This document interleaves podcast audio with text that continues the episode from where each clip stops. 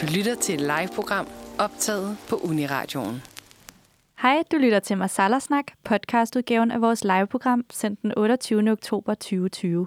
I dagens udsendelse skal vi snakke lidt om Indiens udvikling siden landets selvstændighed i 1947, om det dansk-indiske samarbejde gennem de sidste 60 år, og lidt om det kommende samarbejde mellem Danmark og Indien. Jeg hedder Marie Milling, og med mig har jeg min medvært Victoria Skovs Hoved.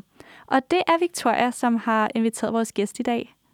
Ja, i dagens program der har vi inviteret Sten Folke, øh, uddannet kulturgeograf, øh, forfatter, og øh, han har også lavet en masse andre spændende ting, og generelt bare en rigtig Indien-ekspert, som tog til Indien allerførste gang, da han var 19 år gammel i 1959. Så nu kan I læne jer tilbage og lave en god kop kaffe og lytte med til dagens program. Du lytter til et live-program optaget på Uniradioen.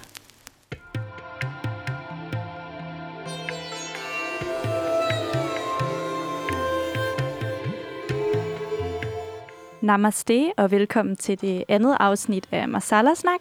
Vi er jeres værter. Jeg hedder Marie Milling, og min medvært er Victoria Skovs Hoved. Namaste. I programmet Masala Snak, der tager vi et kig på Indien gennem eksperternes briller, når vi i hver episode har en ny gæst på besøg. Og øh, i dag der er vi så heldige at have besøg af Sten Folke, som er kulturgeograf og tidligere folketingsmedlem for Venstre Socialisterne. Og så var han i mange år ansat som lektor ved Københavns Universitet på Geografisk Institut. Og så er han også seniorforsker ved Dansk Institut for Internationale Studier. Han er aktiv i Mellemfolkelige Samvirke og har været det gennem mange år. Og han er sidst men ikke mindst forfatter til bogen Den rige mus og den fattige elefant, 45 års dansk bistand til Indien. Velkommen til, Sten. Ja, tak for invitationen, siger jeg. Selv tak. Øh, vi synes jo, det er fantastisk, du øh, havde lyst til at komme på besøg. Øhm, og Victoria og Sten, I har jo snakket sammen før efter en forelæsning på Københavns Universitet tilbage i 2019.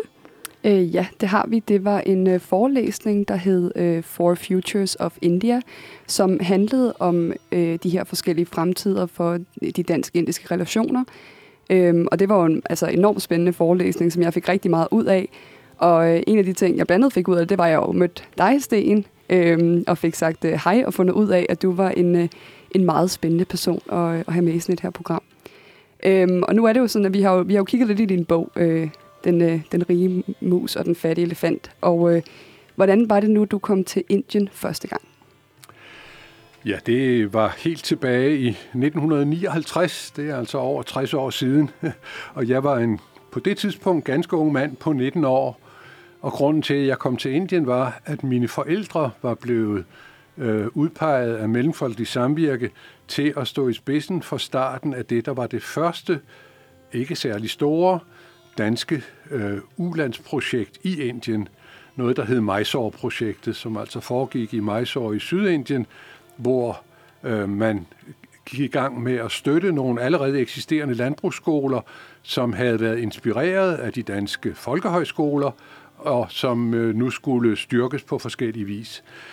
Det var det, projektet gik ud på, og jeg var jo altså bare med, fordi jeg var mine forældres øh, søn, ældste søn, øhm, og det var selvfølgelig en fantastisk chance for mig at komme til Indien for så lang tid siden. Det var før hippierne opdagede, at der var noget spændende, der foregik i Indien eller Nepal.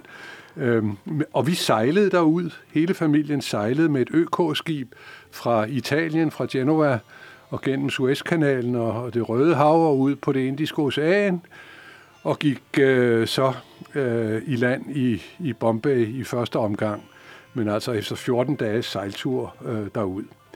Øh, så det var jo en, en utrolig chance for mig. Jeg kom så til at gå på universitetet i Mysore, byen der i, i Sydindien, og gjorde det i et år. Og det var i sig selv jo også øh, en, en, en, en, en meget anderledes oplevelse, end noget jeg ellers havde været udsat for. Kunne du godt øh, følge med på sådan et indisk universitet? Ja, det havde jeg ikke nogen problemer med. Undervisningen foregik på engelsk, okay. og, øh, og øh, niveauet var ikke afsindig højt og sådan noget, så, så det var der ingen problemer med. Men det var rigtig spændende også at være på ekskursion med mine medstuderende rundt i Indien og sådan noget. Derudover rejste jeg på egen hånd rundt øh, i Indien med tog, tredje klasse, træsæder og så videre. Tusindvis af kilometer i løbet af det år, jeg var derude. Rejste også til Nepal i øvrigt, øh, til Kathmandu og sådan noget. Så det var, det var jo en helt utrolig chance for mig at få på det tidspunkt. Ja, og det er jo også det, der er vildt spændende, det er, at du har været i, altså været i Indien for første gang for så mange år mm. siden. Øhm, og det er jo endnu mere spændende, fordi at det var jo lige efter, eller kort efter Indien blev uafhængigt i 1947. Øhm, kunne du mærke øh, de her politiske oprør, der lige havde været i gang kort forinden? Altså, jeg vil jo sige, at, øh, at først og fremmest var det jo et chok at gå i land i Bombay og, og møde altså menneskemyldret og de fremmede øh, lyde og lugte og farver, øh, og, og så at se øh, den øh, ekstreme fattigdom, som man jo ikke kunne undgå at se, så snart man gik i land øh, i, i sådan en stor by som Bombay øh, allerede dengang var. Så det var, det var jo på mange måder øh, rystende at, at, at, at komme ud til det. Og det var jo altså kun 12 år efter, at englænderne øh, havde forladt Indien. Kolonitiden var slut. Og man kan sige, at øh, altså noget fra kolonitiden der hang så at sige luften stadigvæk. Og altså først og fremmest, at det jo havde været en, en, øh, at det, der var sket i kolonitiden, var jo i virkeligheden en slags underudvikling af Indien med kolonimagten som øh, vigtig aktør, ikke? Øh, og som, øh, som jo så nu var erstattet af uafhængighed efter hele Gandhis øh, oprørsbevægelse, der førte frem mod uafhængigheden, og Nehru havde taget over og var blevet den første øh, premierminister i Indien, og kongrespartiet stod vældig, vældig stærkt, øh, da jeg kom derud. Øh, og, og der var man jo i gang med, med en, en, en, en helt øh, omkalfatring af det indiske samfund, blandt andet gennem femårsplaner, øh, lidt inspireret af, af Sovjetunionen, men uden det var ikke på den måde statsstyret på samme måde som, som i, i Sovjetunionen, men der blev mm. lavet femårsplaner, og man var gået i gang med en større industrialiseringsproces osv. Øh, så, så der var masser af ting i gang. Øh, man kan sige, oprør øh, mærkede jeg ikke sådan meget til på det tidspunkt. Altså i 59-60, øh, der var det inde i, i sådan en, en god gænge. Øh, jeg tror, at den anden femårsplan var øh, under forberedelse og, og blev vedtaget og gennemført der med stor vægt på industrialisering og sådan noget.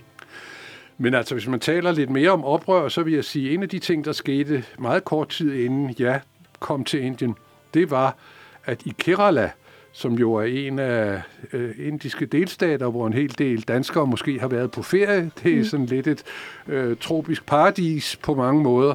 Men i Kerala, den delstat, der var for første gang i verdenshistorien en kommunistisk bevægelse kommet til magten gennem et demokratisk valg. Der blev gennemført et demokratisk valg i Kerala, og der valgte et flertal i befolkningen på det tidspunkt, jeg tror der var i 58, øh, et kommunistisk parti til at stå i spidsen for udviklingen. Og det var jeg optaget af, fordi der, der lå jo ligesom lidt oprør bag det imod, ikke mod, øh, hvad skal vi sige, også imod kongrespartiet og den måde, de forvaltede øh, magten på. Ja. Altså, øh, noget af det, jeg tænkte på, det var, nu var der jo alle de her politiske strømninger i gang, som du fortæller om, da du kom derned. Øh, men var du også selv aktiv politisk? Du var jo kun 18, men var det noget, der øh, tiltrak din opmærksomhed? Nej, øh, jeg var, jeg var ikke politisk øh, aktiv i Indien. Øh, jeg vil sige, på det tidspunkt var jeg heller ikke særlig politisk bevidst. altså i virkeligheden var det opholdet i Indien, som startede i høj grad og kom til at forme min politiske bevidsthed. Så nej, det kan jeg ikke sige, jeg var.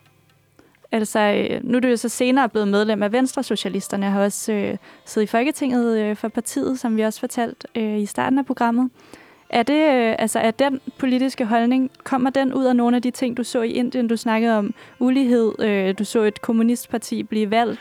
Jamen altså, mit politiske engagement har helt klart baggrund i oplevelser i Indien, men der vil jeg sige, det der først og fremmest øh, slog igennem der, det var jo altså den der ekstreme fattigdom, som jeg mødte der, og så hvad altså imperialisme havde gjort ved et land, et stort land, som øh, stort og kulturelt rigt på mange måder og mangfoldigt land, som havde været underlagt den britiske kolonimagt med den konsekvens altså, at man havde fået en meget, meget stor, øh, meget, meget fattig befolkning øh, ud af det.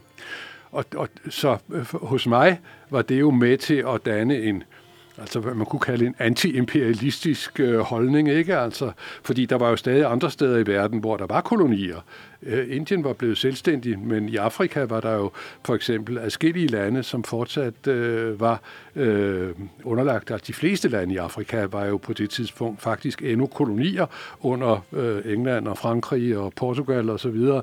øh, så så det her, det gav jo stødet til for mig altså at engagere mig i en øh, kamp imod imperialisme, øh, mod hele kolonisystemet. Konkret i 60'erne, der var det først og fremmest så, må man sige, øh, USA's krig i Vietnam, som mm. herhjemme kom til at, at mobilisere mange unge herunder mig.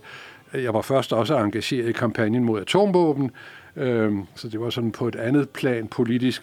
Men altså Vietnambevægelsen, øh, bevægelsen mod den amerikanske krig i Vietnam, blev en meget stærk, øh, radikaliserende, mobiliserende faktor for sådan nogen som mig, og, og, og, og temmelig mange fra, fra min generation. Så på den måde, det der så førte frem til øh, mit engagement i, i Venstresocialisterne, ja, det var nogle af de her ting. Øh, jeg var også øh, militærnægter, øh, og aktiv omkring militærnægtelse. Mm. Blev formand for Militærnægterforeningen en gang der i, i sent i 60'erne. Øh, og alt det her, det førte frem til, at da VS blev oprettet, så var det oplagt for mig at, at melde mig under fanerne der.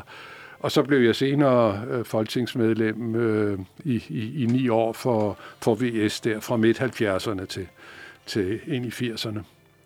Hvad med, øh, nu har jeg jo også selv læst på universitetet i Indien. Det er så kun øh, seks år siden.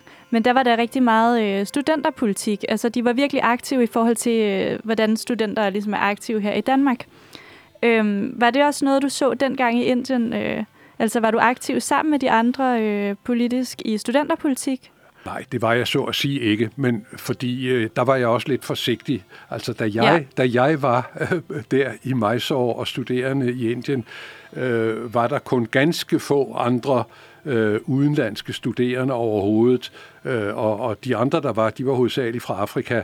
Øh, så jeg var så at sige nærmest den eneste europæer på universitetet blandt de studerende. Mm. Øh, og øh, så jeg skulle ikke øh, involvere mig i, i, i hverken i studenterpolitik eller men der var der var aktive studenterpolitikere og der var forskellige demonstrationer og også strejker og sådan noget. Altså de der våben blev allerede brugt, men jeg vil sige at målet var hovedsageligt sådan snævert studenterpolitisk. Det var ja. ikke et bredere samfundspolitisk engagement, som senere øh, er blevet meget mere karakteristisk for studenterbevægelsen i, i Indien. Mm, så du følte ikke, det var din kamp at kæmpe? Nej, nej, det gjorde jeg nok ikke. Øhm, jeg tænker også i forhold til den øh, ulighed, du snakker om, at du mødte, om det også var en, øh, altså nu har vi snakket om, hvordan du blev inspireret i dit politiske liv, men vi, du har også haft en masse samarbejde og har også været øh, en rigtig meget med i Mellemfolkets Samvirke og, og det her med ulandsbistanden. Altså var den her fattigdom, du mødte, var den også en inspirationskilde til at fortsætte med det? Jamen det er klart, altså dels øh, så var den jo afgørende for, at øh, altså, jeg, min uddannelse, jeg, jeg blev så som i sagde kulturgeograf og mere specialiseret, kan man sige, økonomisk geograf. Det var ikke mindst den økonomiske geografi, der var mit felt. Og for mit vedkommende, så kom det til at handle meget om, om ulandenes øh, økonomiske øh, og økonomisk-geografiske udviklingsproblemer. Det er det, jeg har forsket i. Øh, så jeg uddannede mig til at blive udviklingsforsker.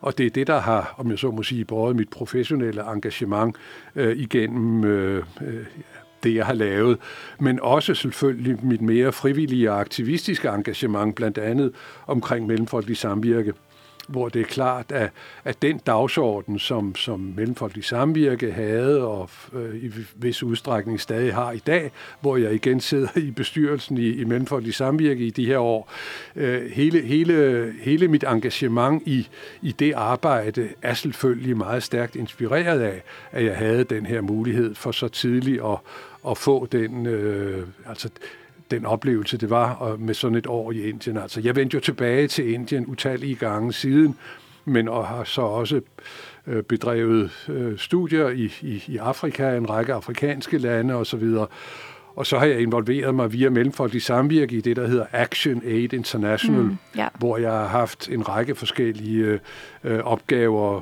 rundt omkring i både Asien og Afrika. Så, så det, har været, det har været helt afgørende. Altså min skæbne øh, for, for resten af mit voksenliv, den, den blev formet da, af det år i Indien. Øh, ja, og det tror jeg, det kan mig og Marie også godt lægge genkendelse til, at, øh, at det der med at komme til Indien og blive inspireret af Indien i en, øh, i en tidlig alder, det, det gør i hvert fald en kæmpe stor forskel på, hvordan ens liv udvikler sig. Øhm, og jeg tænker, vi måske skal til at høre et musiknummer.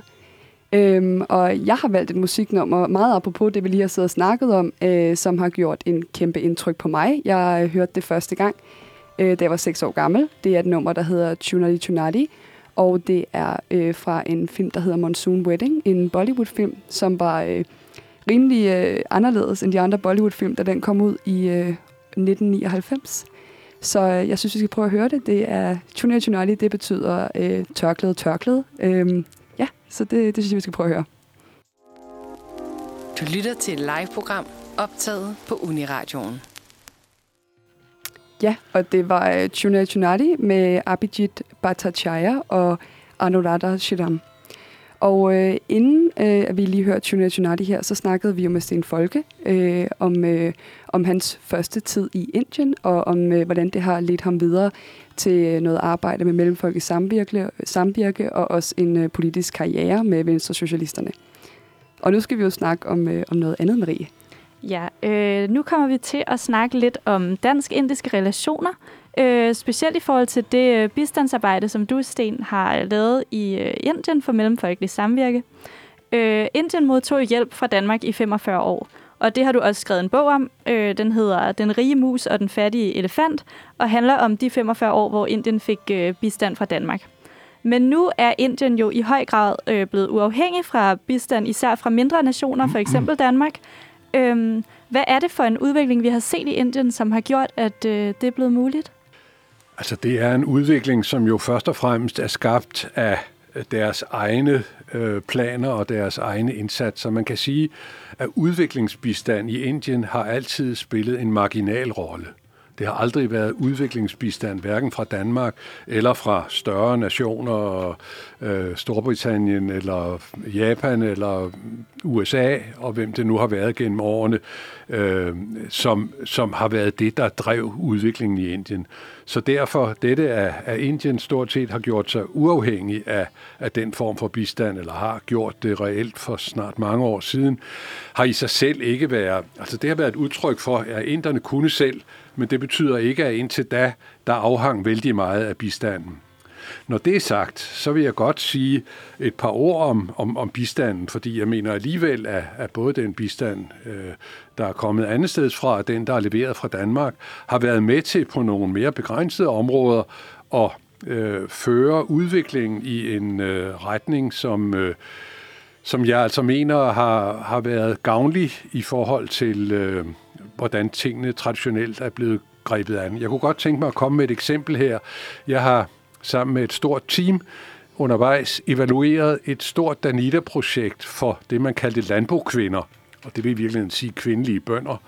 Øh, et projekt, der var i fire forskellige indiske delstater, øh, Orissa, Madhya Pradesh, Karnataka og Tamil Nadu, og det var et projekt, der løb i mere end 20 år i virkeligheden, hvor man fik uddannet 850 landbrugs, kvindelige landbrugsrådgivere, og man nåede ud og gav træning og landbrugsrådgivning til over en million indiske kvindelige bønder. Mm. Det er kvinder, der øh, i virkeligheden driver en stor del af landbruget, men ikke desto mindre var det tidligere sådan, at al træning og rådgivning, den blev givet til mænd.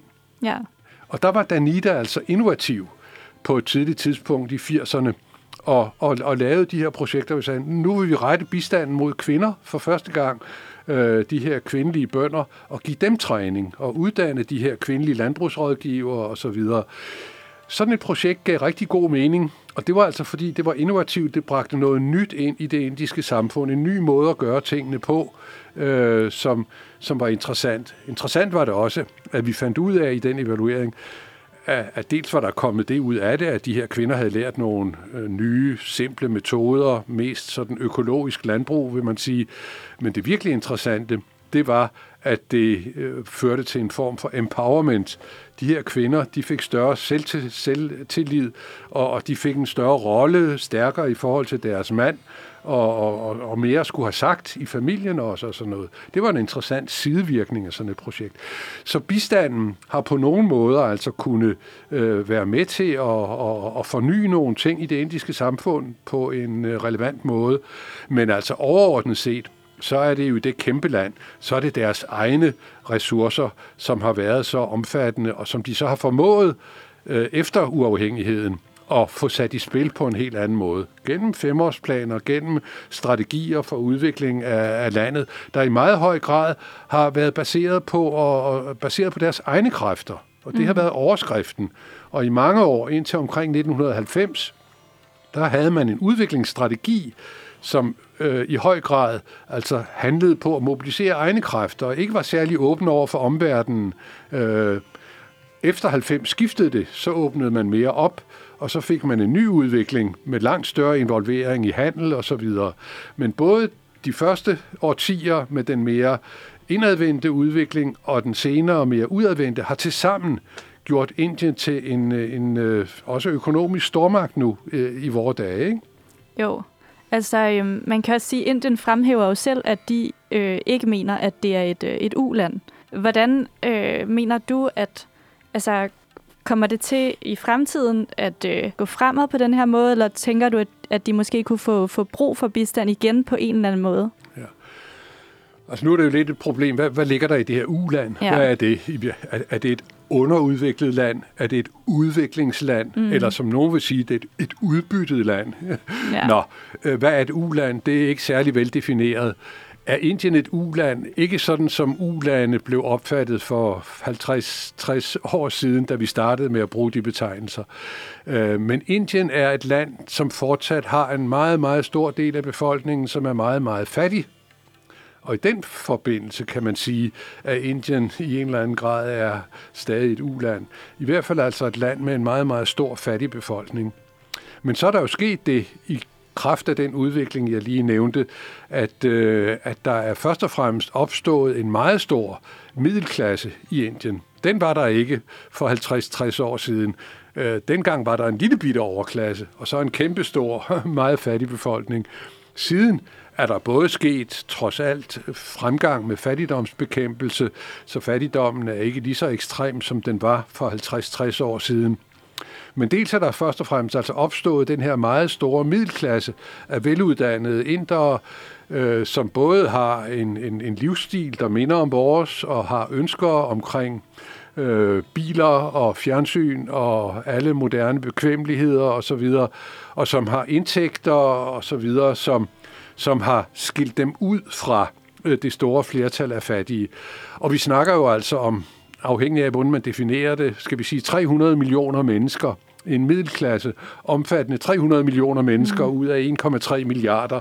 Ikke? Og så er der en lille bitte overklasse stadigvæk, som er stinkende rig, ja. og så er der kæmpe store, altså mere end halvdelen af befolkningen er meget fattig. Det er der så også forskellige grader af fattigdom. Ikke? Men på den måde er Indien altså blevet et, et, et, et mere ulige samfund øh, internt, og, og forskellene mellem rig og fattig er uhyrlige den dag i dag. Ja. Altså en af de ting, som de også er begyndt på i Indien nu, hvor de ikke modtager rigtig bistand på den måde længere, det er jo så at indgå de her aftaler for ligesom at, at sikre øh, mindre ulighed, for eksempel i landet med, med andre øh, store nationer og små. Ikke?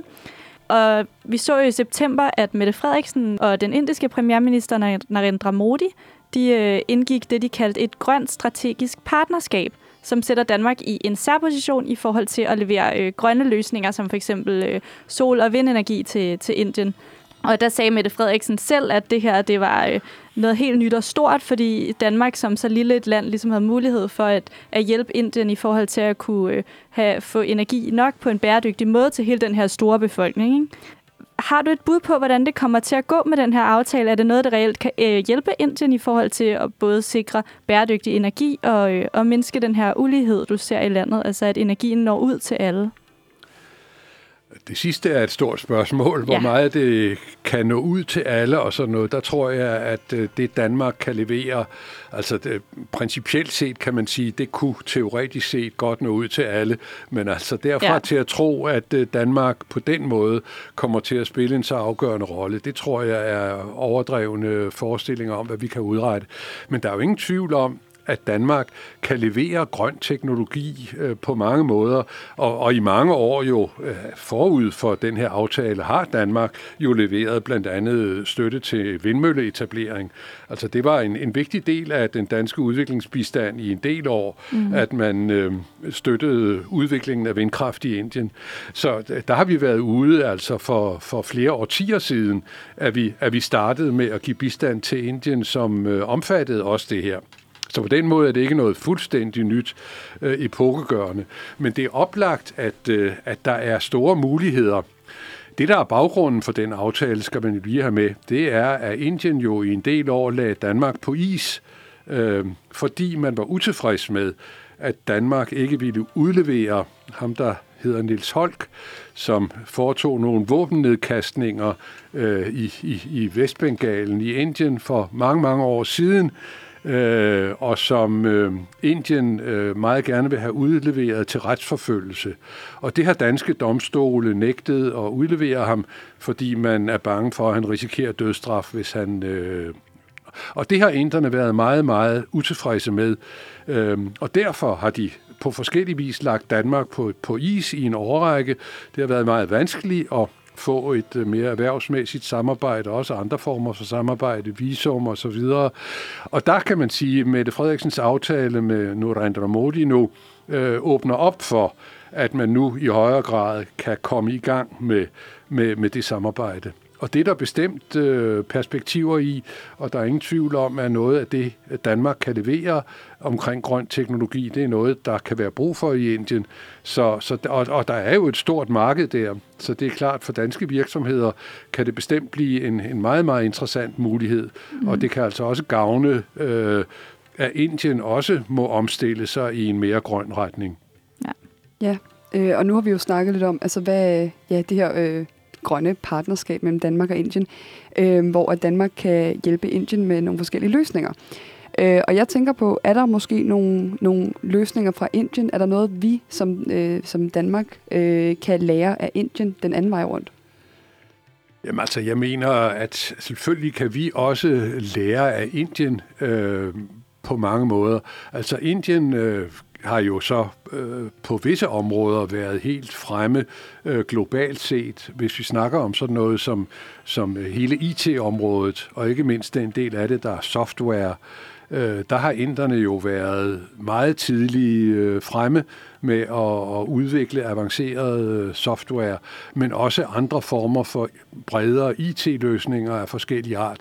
Og det er åbenlyst, at, øh, at Danmark kan lære af Indien på det område, og det gør vi jo allerede blandt derved, at, at der er ganske mange indiske ingeniører og teknikere, som er ansat i danske virksomheder eller på danske universiteter og højere læreanstalter osv.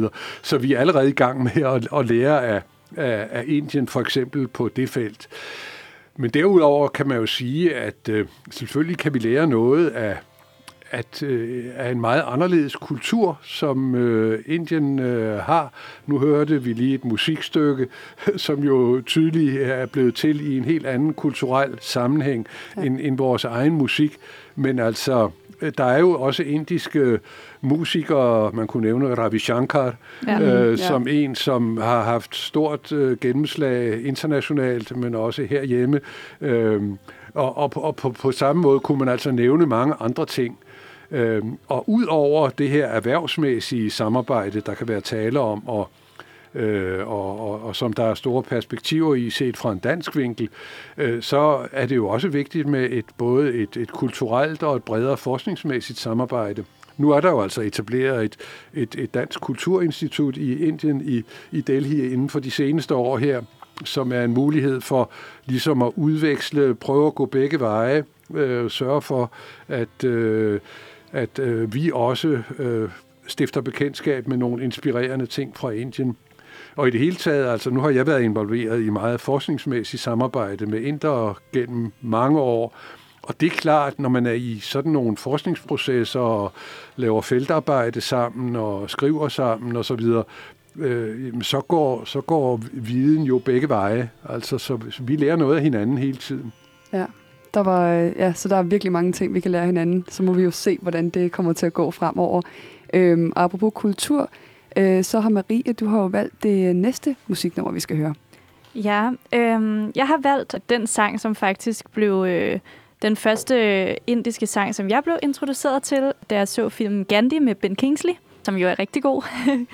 og øh, sangen, den hedder Rakupati Rakhava Raja Ram, og det er en religiøs hymne blandt hinduer, som blev meget kendt, da øh, Mahatma Gandhi, som var ikonet for den indiske frihedskamp, han sammen med sine følgere gik øh, 380 km fra byen Ahmedabad til øh, kystbyen Dandi i det vestlige Indien på den her meget kendte saltmarsch. Og det gjorde de jo, fordi at britterne havde lagt patent på saltet, så det var ulovligt for indere at udvinde og sælge salt selv. Og med den her march, der ville de så vise, at inderne godt kunne være selvforsynende og overleve uafhængigt af England, meget apropos det, du også øh, snakkede om. Så øh, nu kommer vi simpelthen til at høre den her sang, Rakupati Rakhava Raja Ram. Du lytter til et live-program optaget på Uniradioen. Det var sangen øh, Radhupati Rakhava Raja Ram fra den indiske film Gandhi. Jeg hedder Marie Milling, og min medvært i dag er Victoria Skovs Hoved, som det plejer at være. Og øh, med os har vi øh, kulturgeograf Sten Folke, som har arbejdet på forskellige bistandsprojekter i Indien, blandt andet med Mellemfolkelig Samvirke. Og de projekter har vi snakket om indtil videre. Men øh, nu kommer vi så til at snakke om noget helt andet. Og hvad er det nu, det er, Victoria? Ja, jeg tænker, nu har vi jo øh, haft lidt om, øh, om fortiden og lidt historie, øh, og Sten Folkes egen historie.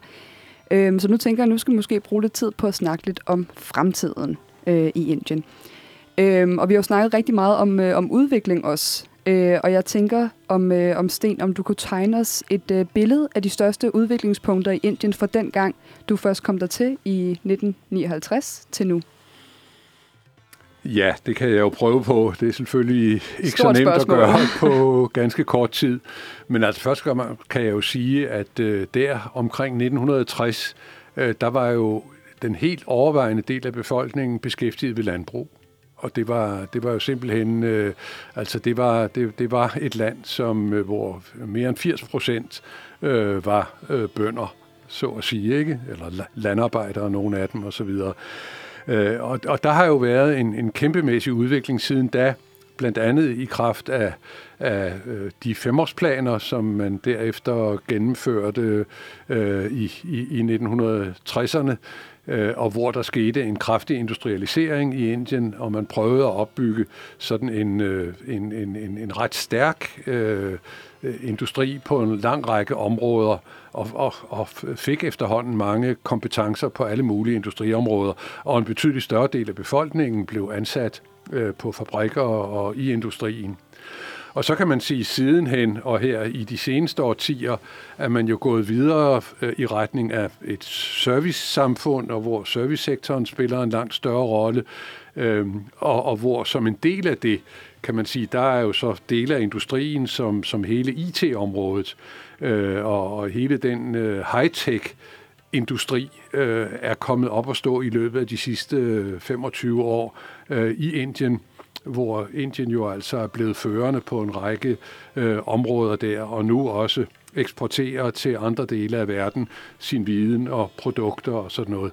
Så, så det har jo været en, en, en meget omfattende øh, forandringsproces, der er gennemført hen over de der cirka 60 år. På en anden måde kan man jo illustrere det ved at sige noget om, øh, hvordan det er gået i nogle landsbyer, som jeg har besøgt, øh, både dengang for 60 år siden og for nogle få år siden, og også undervejs øh, i forløbet. Og der har jeg jo kunne se i nogle landsbyer der i Karnataka-staten i Sydindien, hvor jeg er vendt tilbage adskillige gange, at der jo har været en udvikling, som også har gavnet den fattige del af befolkningen. Øh, der er stadig meget stor fattigdom, og især øh, dalitterne, de kasteløse, dem, dem der er nederst i det hinduistiske øh, hierarki, øh, og som øh, er diskrimineret på forskellige vis stadigvæk den dag i dag, øh, stadigvæk halter bagefter og er meget, meget fattige, de fleste af dem. Men altså, en stor del af befolkningen i sådan nogle landsbyer, jeg er vendt tilbage til, har fået det væsentligt bedre, end de havde det for 50-60 år siden. Så altså, der er sket kraftige fremskridt siden dengang. En tredje måde at illustrere udviklingen på kunne være at tage en by som Bangalore, den hedder i dag nu Bengaluru, men øh, dengang hed den Bangalore med den engelske koloniale udtale. Øh, den by var dengang omkring 1960 kendt som Indiens Garden City, fuld af parker og et sted, hvor mhm. øh, rige pensionister tog hen, når de blev pensioneret og boede der, og der var masser af ren duft og sådan noget. Det er der ikke ret meget tilbage af i Bangalore eller Bengaluru øh, i dag. Øh, fordi nu er der jo altså en biltrafik, som er helt horribel, og der er røg og støj og møg og alt, hvad der hører til, ikke? Og byen er blevet tidoblet i indbyggertal og Så, videre. så altså forandringerne der er jo kolossale øh, hen over de her år. En gang blev Indien betragtet som sådan et meget henslumrende samfund. Det har det mildest talt ikke været. Det er en helt forkert opfattelse af, der har været en dynamisk udvikling hen over alle de her år med forskellige faser. Ja, ja altså øh, nu sammenligner Indien sig selv ofte med, øh, med Kina for eksempel, øh, og deres udvikling, både politisk, men også øh, økonomisk og handelsmæssigt. Men er der andre lande, du tænker, man vil kunne, øh, kunne sammenligne Indien med i forhold til den udvikling, som landet har gennemgået siden deres øh, uafhængighed? Jamen, jeg vil godt opholde mig lidt øh, med Kina, fordi ja. det er den helt oplagte sammenligning, og det er den, jeg selv har lavet undervejs også, fordi jeg har også været i, i Kina nogle gange på studierejser og sådan noget. Øh, ikke langvarigt, men alligevel interesserede mig meget for udviklingen, netop fordi jeg havde baggrunden fra Indien. Og der må man jo sige på mange måder, er, øh, det har den kinesiske udvikling jo været endnu og langt mere øh, voldsom og dynamisk, og forandringerne endnu mere gennemgribende. Men altså, og i første omgang kan man sige, at øh, allerede i, i Mao Zedongs tid skete der en udvikling dengang med vækst øh, med basis i det kollektive, folkekommuner og sådan noget, men som altså sikrede på en anden måde end i Indien, at den fattige del af befolkningen også fik del i udviklingen. Altså der var øh, en, en, noget positivt i Kina, så kan man sige, at der var så politisk undertrykkelse og mange skrækkelige ting, der skete også. Men, øh, men altså, og hvis man ser i det hele taget på den økonomiske udvikling, så har Kina jo altså formået, men under et autoritært styre at skabe en, øh, en, en, en meget stærkere udvikling helt frem til, til i dag. På det seneste er Indien så begyndt at, at måske have lidt ind og så kan man sige, det taler jo så for, til Indiens fordel, at man har kunnet opretholde et demokrati, et reelt fungerende demokrati i et land af den størrelse. Mm. Altså, ja. der har vi så Kina med et autoritært øh, og ret undertrykkende styre, vil jeg sige. Og på den anden side har man altså et, et, øh, et Indien, som, som er og vedbliver at være, et, og har været fra starten, et fungerende demokrati bestemt ikke et perfekt sådan. Der er masser af problemer i den måde, det foregår på. Men trods alt det demokrati, hvor man skifter regeringer ud, og hvor man bliver valgt på alle mulige niveauer i samfundet og sådan noget. Og det må man sige er, er imponerende. Så sammenligningen mellem Indien og Kina er så oplagt altså. Men selvfølgelig kan man også sammenligne med andre samfund. Man kan sige en anden nærliggende sammenligning, det er jo Pakistan som ligger lige ved siden af, og som jo altså var en del af, af britisk Indien. Så øh, hvad siger, de havde de samme forudsætninger. Og der må man så sige, at øh, der er det altså gået bedre i Indien end i Pakistan, efter min mening, hvor Pakistan både har haft i mange år autoritære styre, øh, til dels øh, sådan militære styre, og så også en økonomisk udvikling, som øh, som øh, ikke har været øh, særlig øh, fremgangsrig. Altså der mener jeg i sammenligningen, at Indien øh, har klaret sig meget godt sammenlignet med, med udviklingen i Pakistan. Mm. Men øh, selvfølgelig kan man sige, at hvert land har sine forudsætninger, og man skal også passe på med, med, med de der sammenligninger, fordi der er så mange faktorer, der spiller ind. Ja. ja. Og øh, til sidst her, så vil vi gerne lige høre, om du har et, øh, et bud på, hvad man kan kigge efter i fremtiden i Indien. Hvad er det, man skal holde øje med? Ja, der vil jeg jo sige, det kommer først an på, hvem man er. Ja, det er selvfølgelig rigtigt. Fordi, øh, altså ja, hvis, øh, hvis, hvis man er dansk erhvervsliv, så vil man kigge på de nye muligheder, der er opstået her, også øh, efter den seneste aftale mellem vores nuværende regering og den indiske regering.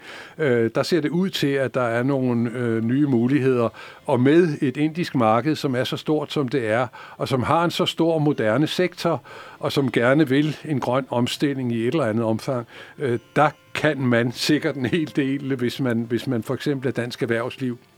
Hvis man er en mere bekymret dansk borger, der er interesseret i, hvordan det går med, med det demokrati, jeg lige priste i Indien, mm. så vil jeg sige, så synes jeg sådan set ikke, det går så godt.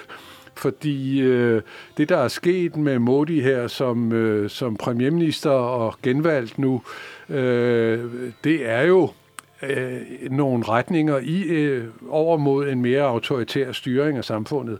Altså hvor det har været øh, meget demokratisk, så lægges der op til forskellige begrænsninger. Blandt andet har han jo grebet ind i, i Kashmir på en måde, og ligesom øh, undergravet deres øh, autonomi, som ellers har været garanteret øh, i, i forfatningen osv., øh, grebet ind på en måde, ikke? Og den måde, han med hele sit partis hindunationalistiske orientering øh, behandler muslimer øh, og kristne for den sags skyld, øh, er mildest talt øh, bekymrende. Øh, så der er jo altså nogle tendenser i øh, i det indiske demokrati for øjeblikket, som jeg synes, øh, man bliver nødt til at at, at være bekym, bekymre sig om, og altså også øh, danske politikere og den danske regering bør interessere sig for, og ikke lade alting underlægge sig de kommercielle muligheder, der er i forhold til Indien. Mm. Ja. Det, øh, ja, det var sådan set vores sidste spørgsmål, og det har været fantastisk spændende at have dig på besøg. Uh, tusind tak, fordi du ville komme, Sten. Det var virkelig fedt. Selv tak. Det var en fornøjelse at være med. Ja, dejligt. Og så slutter vi jo af med et sidste nummer, Marie, som jeg ved, at du lige vil introducere. Ja, nu har vi jo nået at snakke lidt om fremtiden, og det kunne vi jo godt have tænkt os at snakke endnu mere om, men øh, tiden løber desværre fra os. Men derfor slutter vi så af med en, øh, en helt ny sang, og det er en sang fra den indiske stat øh, Punjab, som er kendt for at producere store dansehits, især til Bollywood-film. Og øh, sangen, den er fra 2020, den hedder Pete, og den er med kunstneren Diljit Dosanjh. Du lytter til et live-program optaget på Uniradioen.